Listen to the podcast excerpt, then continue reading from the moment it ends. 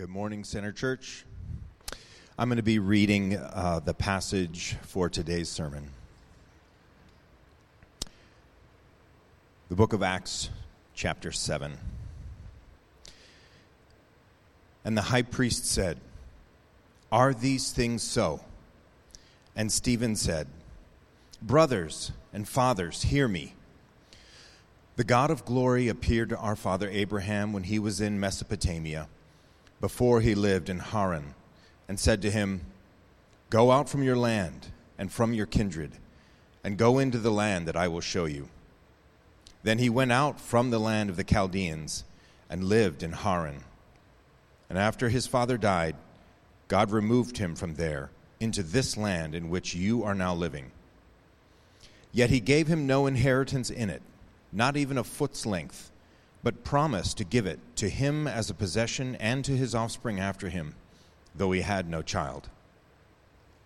And God spoke to this effect that his offspring would be sojourners in a land belonging to others, who would enslave them and afflict them four hundred years. But I will judge the nation that they serve, said God, and after that they shall come out and worship me in this place. And he gave him the covenant of circumcision and so Abraham became the father of Isaac and circumcised him on the eighth day. And Isaac became the father of Jacob, and Jacob of the twelve patriarchs. And the patriarchs, jealous of Joseph, sold him into Egypt. But God was with him and rescued him out of all his afflictions and gave him favor and wisdom before Pharaoh, king of Egypt, who made him ruler over Egypt and over all his household. Now there came a famine throughout all Egypt and Canaan, and great affliction, and our fathers could find no food. But when Jacob heard that there was grain in Egypt, he sent out our fathers on their first visit. And on the second visit, Joseph made himself known to his brothers, and Joseph's family became known to Pharaoh. And Joseph sent and summoned Jacob his father and all his kindred, seventy five persons in all. And Jacob went down into Egypt, and he died, he and our fathers. And they were carried back to Shechem and laid in the tomb that Abraham had brought, had bought for a sum of silver from the sons of Hamor in Shechem.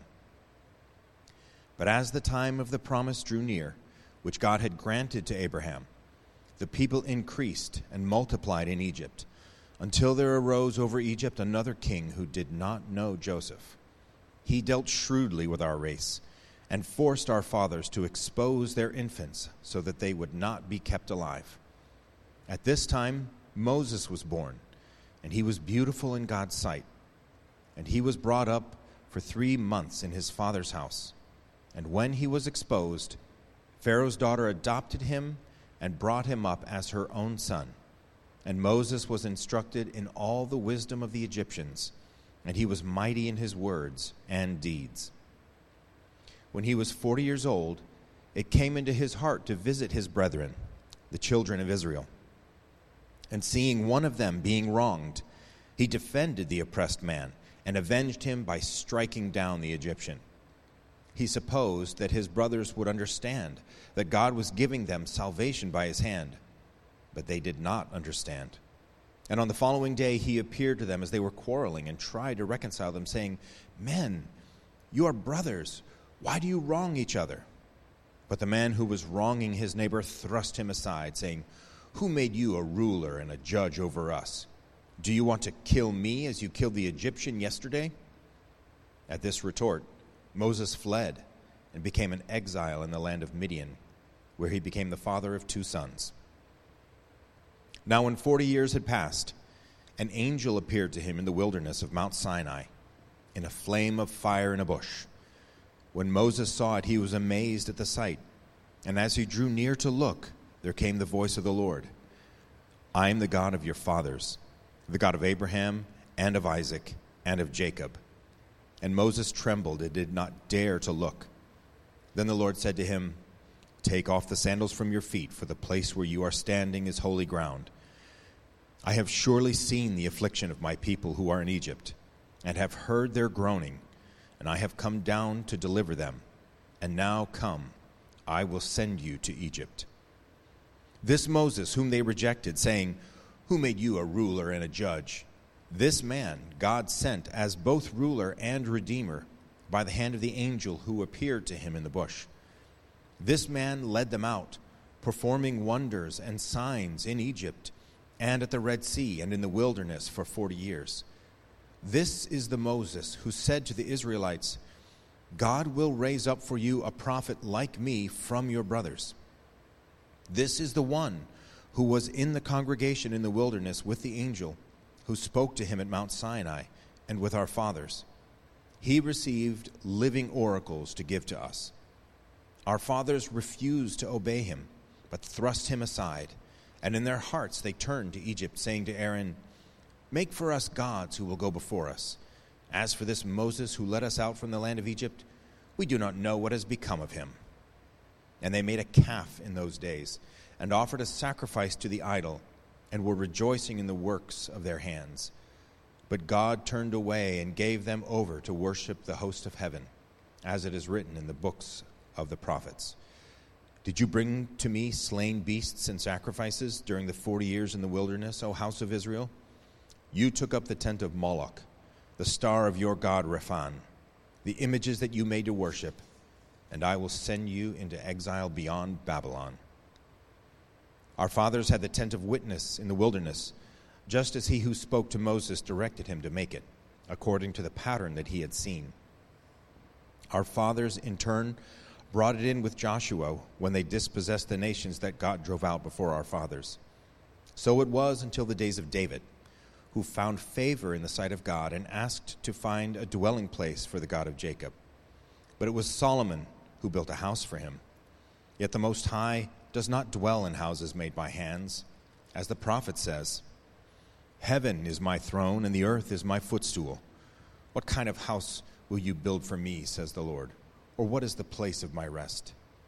Did not my hand make all these things? You stiff necked people, uncircumcised in heart and ears, you always resist the Holy Spirit. As your fathers did, so do you. Which of the prophets did your fathers not persecute?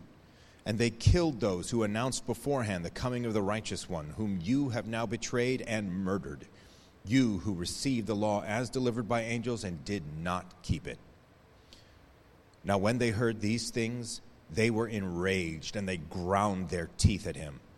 But he, full of the Holy Spirit, gazed into heaven and saw the glory of God and Jesus standing at the right hand of God.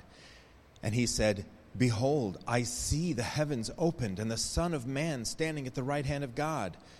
But they cried out with a loud voice and stopped their ears and rushed together at him. Then they cast him out of the city and stoned him. And the witnesses laid down their garments at the feet of a young man named Saul. And as they were stoning Stephen, he called out, Lord Jesus, receive my spirit. And falling to his knees, he cried out with a loud voice, Lord, do not hold this sin against them. And when he had said this, he fell asleep. And Saul approved of his execution. And there arose on that day a great persecution against the church in Jerusalem, and they were all scattered throughout the regions of Judea and Samaria, except the apostles. Devout men buried Stephen and made great lamentation over him. But Saul was ravaging the church and entering house after house, he dragged off men and women and committed them to prison. Thanks, Nathan. It's a lot of words there, right? So, okay. Well, welcome. Good to see all of you here this morning. Um, we have a lot of ground that we need to cover today. So, what I want to do today to try and cover uh, this extended section is I want to try and summarize chunks of this um, it's not really possible for us to preach through this verse by verse or word by word, but we can still get a picture of what's going on. And really, this approach can be helpful for us as we think about how we read the Bible generally. One of the things Stephen is doing in this speech is he's trying to get these religious leaders to Jesus, okay? So he's been arrested and questioned okay? And now he's in the midst of this questioning, and so most of what we read was him making a defense. for what he's been doing. And so, what he does then is he takes a historical look back throughout the history of Israel to help them see how everything that has occurred in the life of Israel was leading up to Jesus. And so, he's calling them then to gaze at Jesus, to trust in him. And this is really what we try to do every week here at Center Church as well we are convinced the whole Bible is leading up to and looking back to the life, death, and resurrection of Jesus. Jesus is the climax, He is the point of the whole Bible. And we then, as we gaze at Jesus, are called to trust in Him and to rest in Him and what He has done for us. And this then is what Stephen is doing in his speech as well. This is what I'm wanting to do in my sermon today and every Sunday as well. So let's begin then with the question posed by the high priest. So, first of all, just a reminder the high priest is kind of the religious leader uh, in Israel, okay? So he's kind of the top dog in Israel. So clearly, Stephen has gotten the attention of those in authority, those who are considered the higher ups. So the high priest asks Stephen, Are these things so? So, just a brief review on what are these things. We talked about this last week, but this is referring to the accusation that Stephen is speaking against the law and the temple and Moses. Okay, this is what we talked about last week. These religious leaders believed these things were the center of religious life obeying the law. That, that was central to being a good Jewish person. Okay? Going to the temple, spending time there, bringing sacrifices, understanding the customs that Moses had instituted. It was adherence to these things that kept them near to God, that allowed the Israelite people to be the covenant people of God. This is what caused them to be drawn into the promised land, and, and their failure in these things is what caused them to be driven out of the promised land as well. So, the key to receiving God's blessing was to adhere to these things the law and the temple and the customs that Moses had instituted. This is what the, the religious leaders in Israel believed. So these are the things. Then they're asking Stephen, then, are these things so? The fact that you are speaking against the law and the temple and the customs of Moses. So then Stephen begins his response, but I want us to notice how he begins his response. He says, Brothers and fathers we know there is ample hatred towards Stephen, okay? They've already had him arrested. He is in the midst of an intense questioning. But we see Stephen acting in a way that's consistent with what we learned about him last week, and, and actually the last couple of weeks. And, and the phrase that's been given to us about Stephen is he is full of grace. He's full of grace. And he is acting towards his accusers in a way that they don't deserve, that they are not treating him in this way. So, in the face of disrespect, he is giving his accusers respect. He's talking to them and about them in familiar, familial terms, okay? My brothers, my fathers. These are terms of affection, okay? So, this is how he begins his defense. Okay, then we find Stephen going into this long discourse about the history of Israel, and he's going to talk about some of the most well known individuals everyone would be aware of. Okay, these individuals were well known throughout the history of Israel. Now, these religious leaders who are questioning Stephen, they know about these individuals. Okay, everyone he's going to talk about they know about them very well. And the scriptures that Stephen is referring to, these religious leaders have memorized these scriptures many years ago.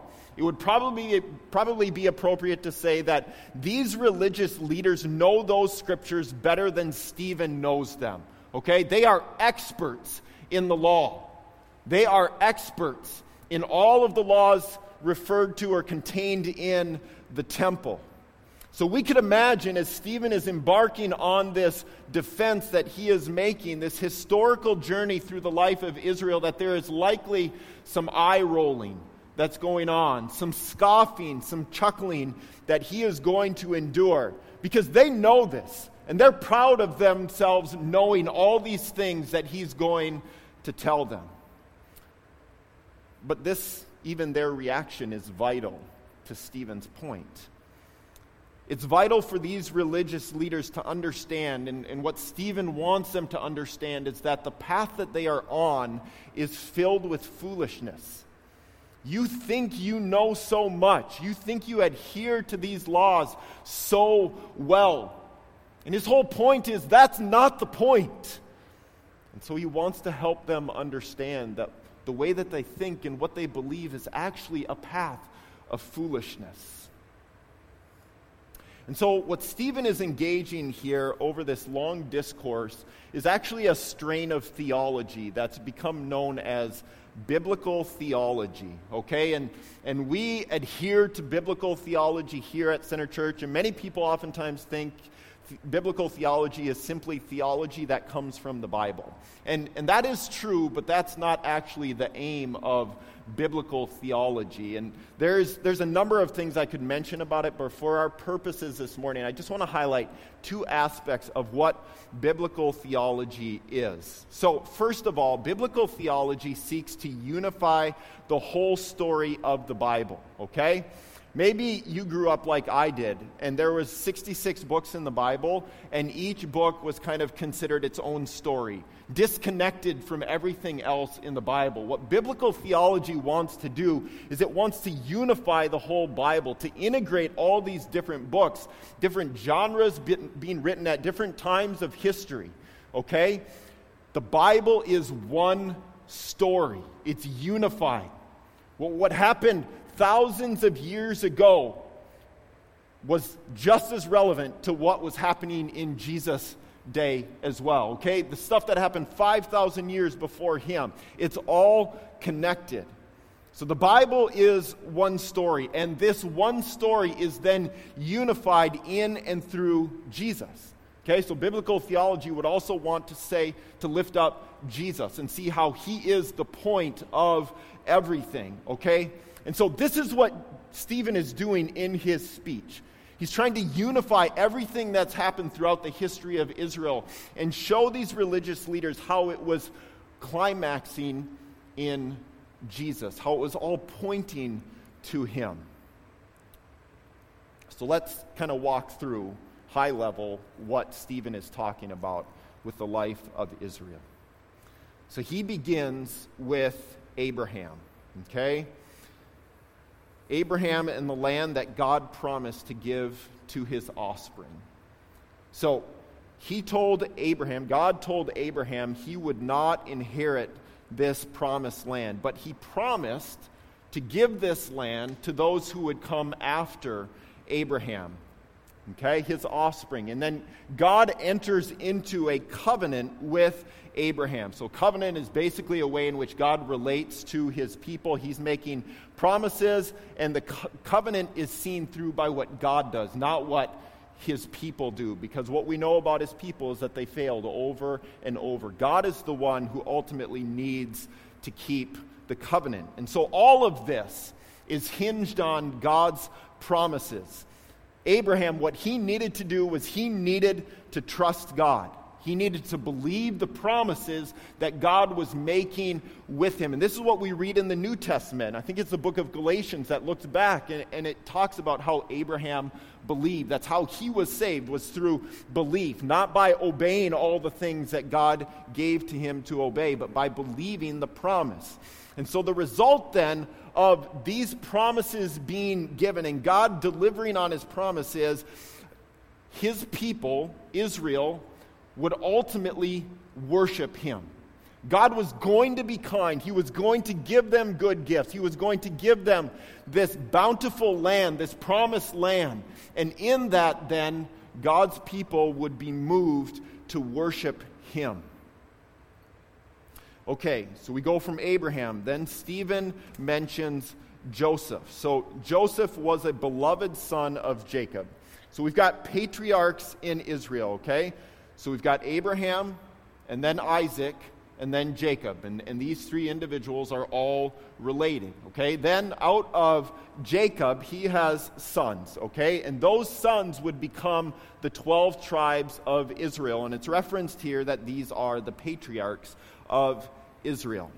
Now, Joseph was a beloved son of Jacob, okay? Second youngest of his sons. But because of Jacob's love for Joseph and because Joseph was kind of an arrogant kid, uh, his brothers hated him. Like, really hated him. So hated that his brothers decided they were going to sell him into slavery so they no longer had to be around him. And then these brothers sought to make their dad Jacob think that this beloved son, Joseph, had been killed by a wild animal. Okay? So then they've cleaned their hands of this brother. They no longer have the problem.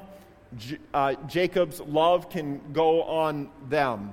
But in the midst of all that, what we read here is God was with him. And God rescues Joseph.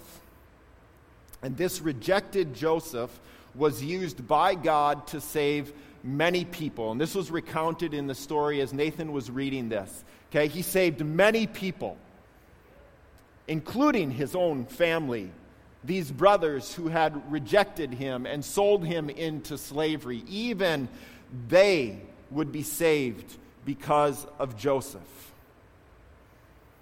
So, early on here in Stephen's discourse, just a few observations that I want to highlight that we can see thus far. So, first of all, God's promise is central, okay? The fact that He is the one who is going to be faithful, that is key and that is crucial for us here, okay? He is the one who's going to have to see this through then we also see the rejection of God's servant. We're going to see this pop up more as we get through, as we go through this discourse and what Stephen is saying in this, the story of Stephen himself. But this idea that God's servant is rejected. Okay? We see that in Joseph's life. And then also, we're seeing this aspect of grace as well. Grace in a number of forms. First, that God comes to Abraham. Okay, Abraham did nothing impressive, he didn't deserve it. God just chose him and selected him and said, You are going to be the leader of my people. Okay? And then Joseph as well. Okay, maybe not a lot of grace in him being sold into slavery, right? But, but then God is going to graciously work in a profound way throughout his life. So, all of these things are building, and Stephen is building his argumentation thus far to get to one individual, and that individual is Moses. And this is where he goes next in his defense. So, he's focused here on Moses because his opponents are so focused on Moses. Essentially, they were equating him to God. So, Stephen then gives some background to Moses' life. Moses was a Jewish baby okay? And he was born at a time when Jewish babies were being slaughtered. So then, this is a crazy story how he gets into Egyptian royalty. He basically grows up in the Egyptian palace, right? But he gets there. And then he has all the benefits from growing up in the palace. He gets a great education. Okay, but around 40 years of age, he felt compelled to help his Jewish people. And so he returned to them. And in the midst of this, as Nathan was reading, he, he read this story of how he killed an Egyptian. And Moses thought, I'm bringing salvation to my people. They're going to appreciate this.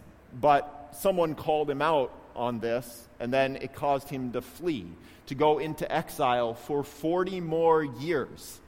And so we also then see in Moses th- this idea that he also is rejected as God's servant as well. After 40 years, then, God calls Moses again to come back to his people to deliver them. And we read about Moses that he is referred to as a ruler and a redeemer. Okay? So, when we hear these words and we're reading the Bible, we should begin to hear whispers of Jesus in these descriptions. If the whole Bible is pointing forward to Jesus, then we should think, oh, this is a way in which Moses points forward or reflects Jesus as a ruler and a redeemer. But the whispers of Jesus in these descriptions should turn to shouts when we hear what Moses says himself. Moses said, God will raise up for you a prophet like me from your brothers. Okay? So, even inferred in this statement is this prophet is going to be like me, but this prophet is going to be greater than me as well. There is a greater one who is going to come. He will be the true ruler, the true redeemer. So Moses did act as ruler and redeemer. He led Israel out of slavery in Egypt. He performed many miracles as well as he helped deliver them out of slavery. And Sp- Stephen, he is speaking of Moses as doing these wonders and signs. But what Stephen is doing as he's pointing to Moses' wonders and signs is he's correlating God's Spirit at work in his own life as well. Okay? So Moses was doing wonders and signs. Stephen is part of the reason he's standing in front of these religious leaders is because he was doing wonders and signs as well. So you see what he's doing here, right? They say Moses is better than you, right? We need to follow Moses. And what Stephen is doing, he's trying to draw this correlation here between this man Moses, who they want to follow, and himself, whom they want to accuse and ultimately murder. So he's creating tension for them, pointing out that God has worked powerfully in Moses and in my life as well. So, going back to Stephen's speech, then, soon after Israel was rescued from slavery, they again rejected Moses. So, in their lack of faith, what they did is they appointed Moses' brother, whose name was Aaron, and they created their own God. So, Moses had gone up on the mountain, he was getting the Ten Commandments, and the people, he was up there for like 40 days, okay? And so the people get impatient. They're like, oh, he must have died. He's not here anymore. We need a new God. So they have this brilliant idea okay, we'll create a new God, uh, a golden cow, right? That's probably the first thing any of us would fashion if we were going to try and create a God, right? N- not really. But but given everything that God has done for Israel throughout their history, and especially how he delivered them out of Egypt, this is ludicrous. If they would look back and see how God has powerfully and miraculously worked. And he's saying this, again, as an example for what's occurring in Stephen's day. It is ludicrous for them to dismiss the signs and the wonders that God is doing in and through Jesus' church, through these uneducated, common men who have nothing impressive, yet God is still working signs and wonders through them. But the religious leaders are so focused on themselves. They're so focused on their authority and their power and their influence and not losing these things. And Stephen says something in his speech then to highlight this reality. He talks about how back in the day when they were making this golden cow, they were rejoicing in the works of their hands. So we need to see how what Stephen is refuting how adherence to the law is about this very thing rejoicing in the works of their hands. Okay? The law is essentially that doing impressive things for God. If salvation had or has anything to do with us, it would lead us to be prideful. And that's on display in these religious leaders. They think they are doing something, adding on to what God has already done. When we think this way, it causes us to believe the lie that we can save ourselves in some way. God gave the law to show us that we can't keep it, that we cannot save ourselves. And as Stephen is talking about historical Israel rejoicing in the works of their hands, what he's doing is he is refuting the law, at least the sense that we can save ourselves by law adherence. So we've got to remember that Stephen was described as full of grace. So, when we read that a number of weeks ago, we should begin to think at that time or expect there's going to be a law grace distinction that's upcoming. And now we're getting that, right? We talk a lot here at Center Church about the law grace distinction or law gospel distinction. So now we're getting that distinction, right? Stephen is refuting the law here. And what Stephen is doing then is he's demonstrating the unfaithfulness of Israel.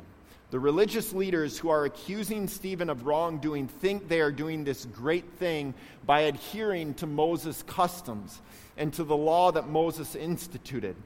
But Stephen is showing, for one, how Moses himself is flawed, okay? Moses himself was a murderer, he lacked faith, yet God still worked through him powerfully. But despite all that Moses did and taught, Israel forgot God's deliverance and faithfulness that was worked through Moses' life. And so Moses' teaching then fell to the wayside.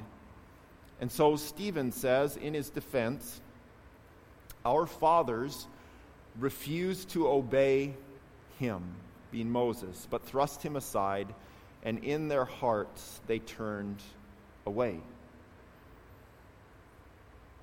So Israel turned away from Moses and God's law. And then it says, God turned away. He was giving them what they thought they wanted. This is a terrifying reality when God turns away from us. So, Stephen then, in his speech, moves on to talk about Joshua and David and Solomon. And his comments then are focusing in on the tent.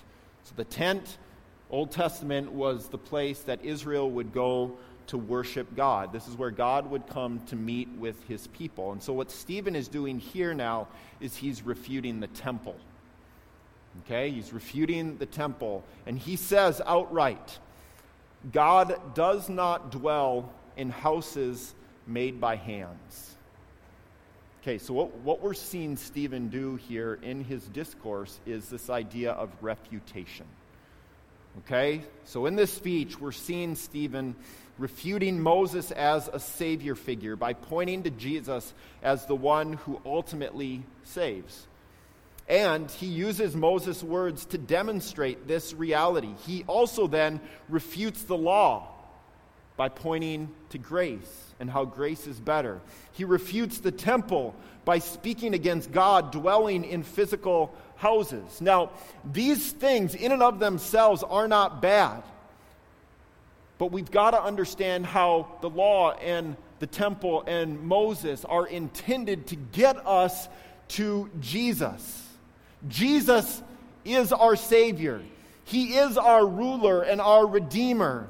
The law reveals our inadequacy, but in so doing points us to the one who was adequate on our behalf Jesus. Jesus is the true temple. He is the one whom, who's worthy of worship. He is where we go to find rest, true rest. So Jesus is the point. And this is what Stephen is trying to communicate to these individuals. And then he really drives this home at the conclusion of his speech. So these religious leaders do not understand that Jesus is the point. And so what Stephen does is he says, You are stiff necked. You are uncircumcised. You are resisting the Holy Spirit. So, what he's saying here is he's saying, You are not God's covenant people.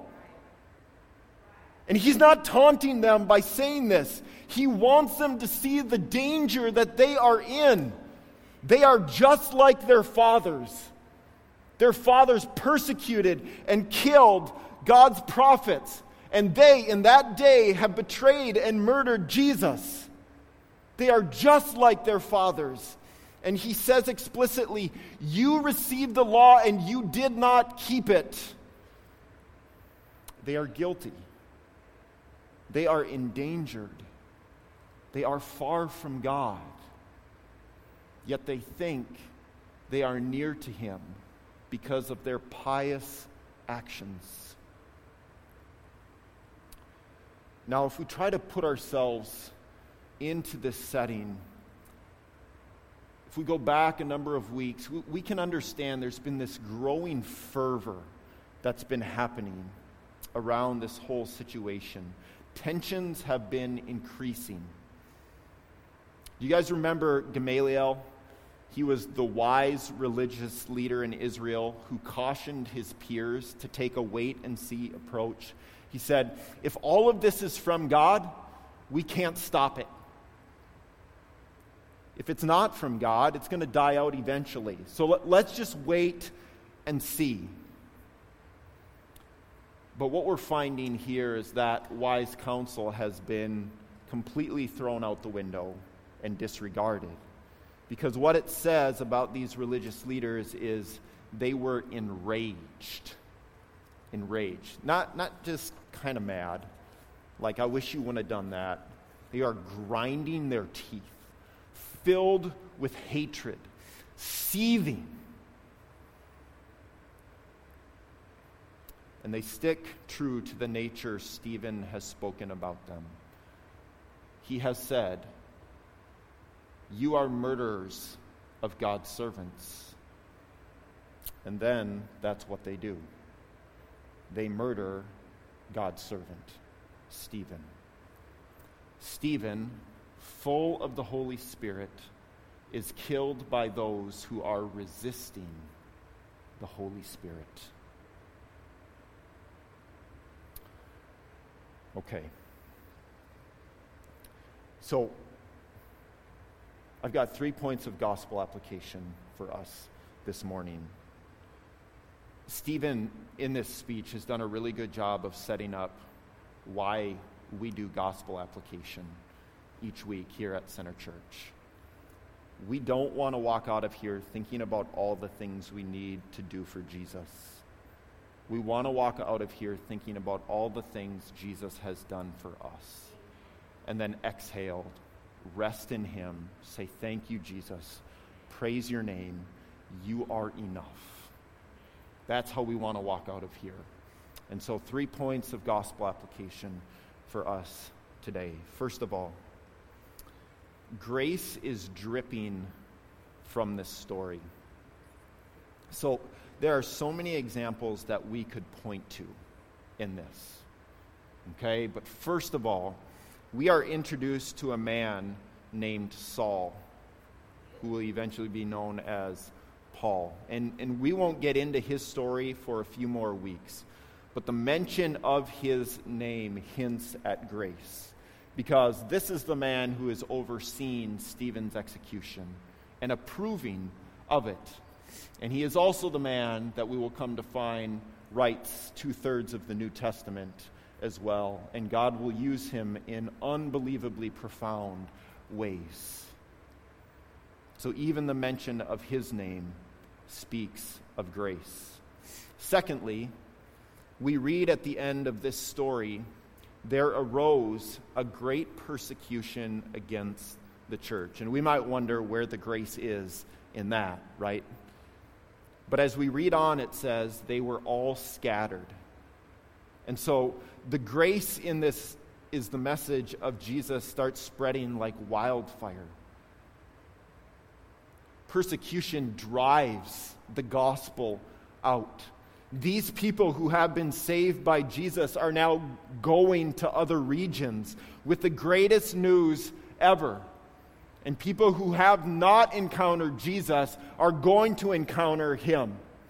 And many people are going to be saved. Many people are going to put their trust in Jesus. And so God uses even persecution to further the gospel. And this is one of the great promises we get in the New Testament that God uses all things for our good, even persecution, even grisly killings of his people he will take that blood and sow seeds in the ground, and the gospel will advance through that. Third is Stephen. This is a man we read about being full of grace. So we saw how he addressed his accusers with respect. He's not defensive, he's not hateful towards those who hate him. Also, he is telling them the truth, a truth that they hate, but a truth that they need to hear. And he knows this won't go well for him, but he is willing to suffer the pain of their hatred, their anger, so they might know the truth of Jesus. And we also see grace dripping from Stephen in his similarities to Jesus in his death, which we could list a number of things here, but I want to highlight just one thing. And this is also the reason we know he's not filled with hate towards his accusers. Why I said earlier, he's not taunting them in what he's doing or saying. But Stephen prays as he's dying. He says, Lord, do not hold this sin against them. As Jesus hangs on the cross, he says to his murderers, Father, or about his murderers, Father, forgive them, for they know not what they do. This is mind blowing. In some sense, we've got to understand, like, we've got to think is Stephen mad here? Like, what has so grabbed hold of this man? that he does not want justice for his murderers. He wants grace. It's unbelievable love. When it says this man is full of grace, that's what it looks like. It's crazy. Now, this isn't a call for us to be like Stephen. It's a call for us to trust in the one Stephen trusts in. This isn't a call to put our trust in the works of our hands, it's a call to receive grace that's only found in Jesus. Stephen is acting, living this way because Jesus has come to him and he's seen the depth of his own sin. He understands he is evil, he's wicked, he deserves God's wrath, but what he's been given is God's kindness forgiveness. Grace radically changes people. And this is intended to intersect our everyday. When someone cuts you off in traffic, it's intended to shape how we respond in that moment. When a child sasses you, it's intended to shape how we respond to our kids. When our spouse says something to us that is really hurtful, intent, this is intended to shape us. In every part of our life, grace is intended to shape us, to change us. So, what we find is grace is dripping in this story. Secondly, the agony of rejection leads to the beauty of salvation. There was a theme that was running throughout this story. Joseph was rejected, but it led to the salvation of many. Moses was rejected, but salvation occurred for many through his life. Stephen was rejected, yet the gospel spread like wildfire as people are dispersed in those regions. Ultimately, this is all happening as a means to point forward, and for us today, as we're reading it, to point back to Jesus, the one who suffered death, who was rejected by his own, yet provides us true salvation. This again is a picture of grace. God even uses rejection for his good purposes. He uses persecution, he uses rejection. And so the agony of rejection leads to the beauty of salvation. So, with all this being said, Jesus is who or what you are looking for. I just want to press this and state, state explicitly that, that Jesus is what you want. Because I know we're going to walk out of here this week and we're going to wish some circumstance in our life is going to be resolved in a certain way. And we do long for that. But in the face of threats, in the face of depression, in the face of trouble, in the face of death, in the face of conflict, in the face of discouragement, or anything harmful that this broken, sinful world throws at us, Jesus is who we need. And I'm not saying medicine or money or anything else can't be helpful. I'm not saying you can't pursue those things. But our tendency to seek those things oftentimes comes at the exclusion of Jesus, or at least the minimization of Jesus. Jesus stands over all of it. When death comes, and it will, Jesus will be the one who wakes us up, who greets us. He is ultimate. His goodness is far greater than anything that this world has to offer. And so I want to press us to press into Him, to hear this reminder you need Jesus. I need Jesus. We need Jesus. So trust Him, rest in Him, seek Him, understanding He has sought you, He is seeking you, He loves you like no other. Okay, so we're going to take a few moments now to reflect on Jesus' willingness to be rejected so that we might be forgiven, so that we might be saved. We're, go- we're going to consider how his blood dripping from his beaten body is the means for us to receive grace. Jesus is the answer to our greatest problem. Our greatest problem is sin. Jesus is the answer to that, which then means he's the greatest answer to everything in our life. He is what we need. He is what each of us is looking for. We might think we're just looking for a lazy night at home, but ultimately, what our heart is yearning for is rest. Rest in Jesus.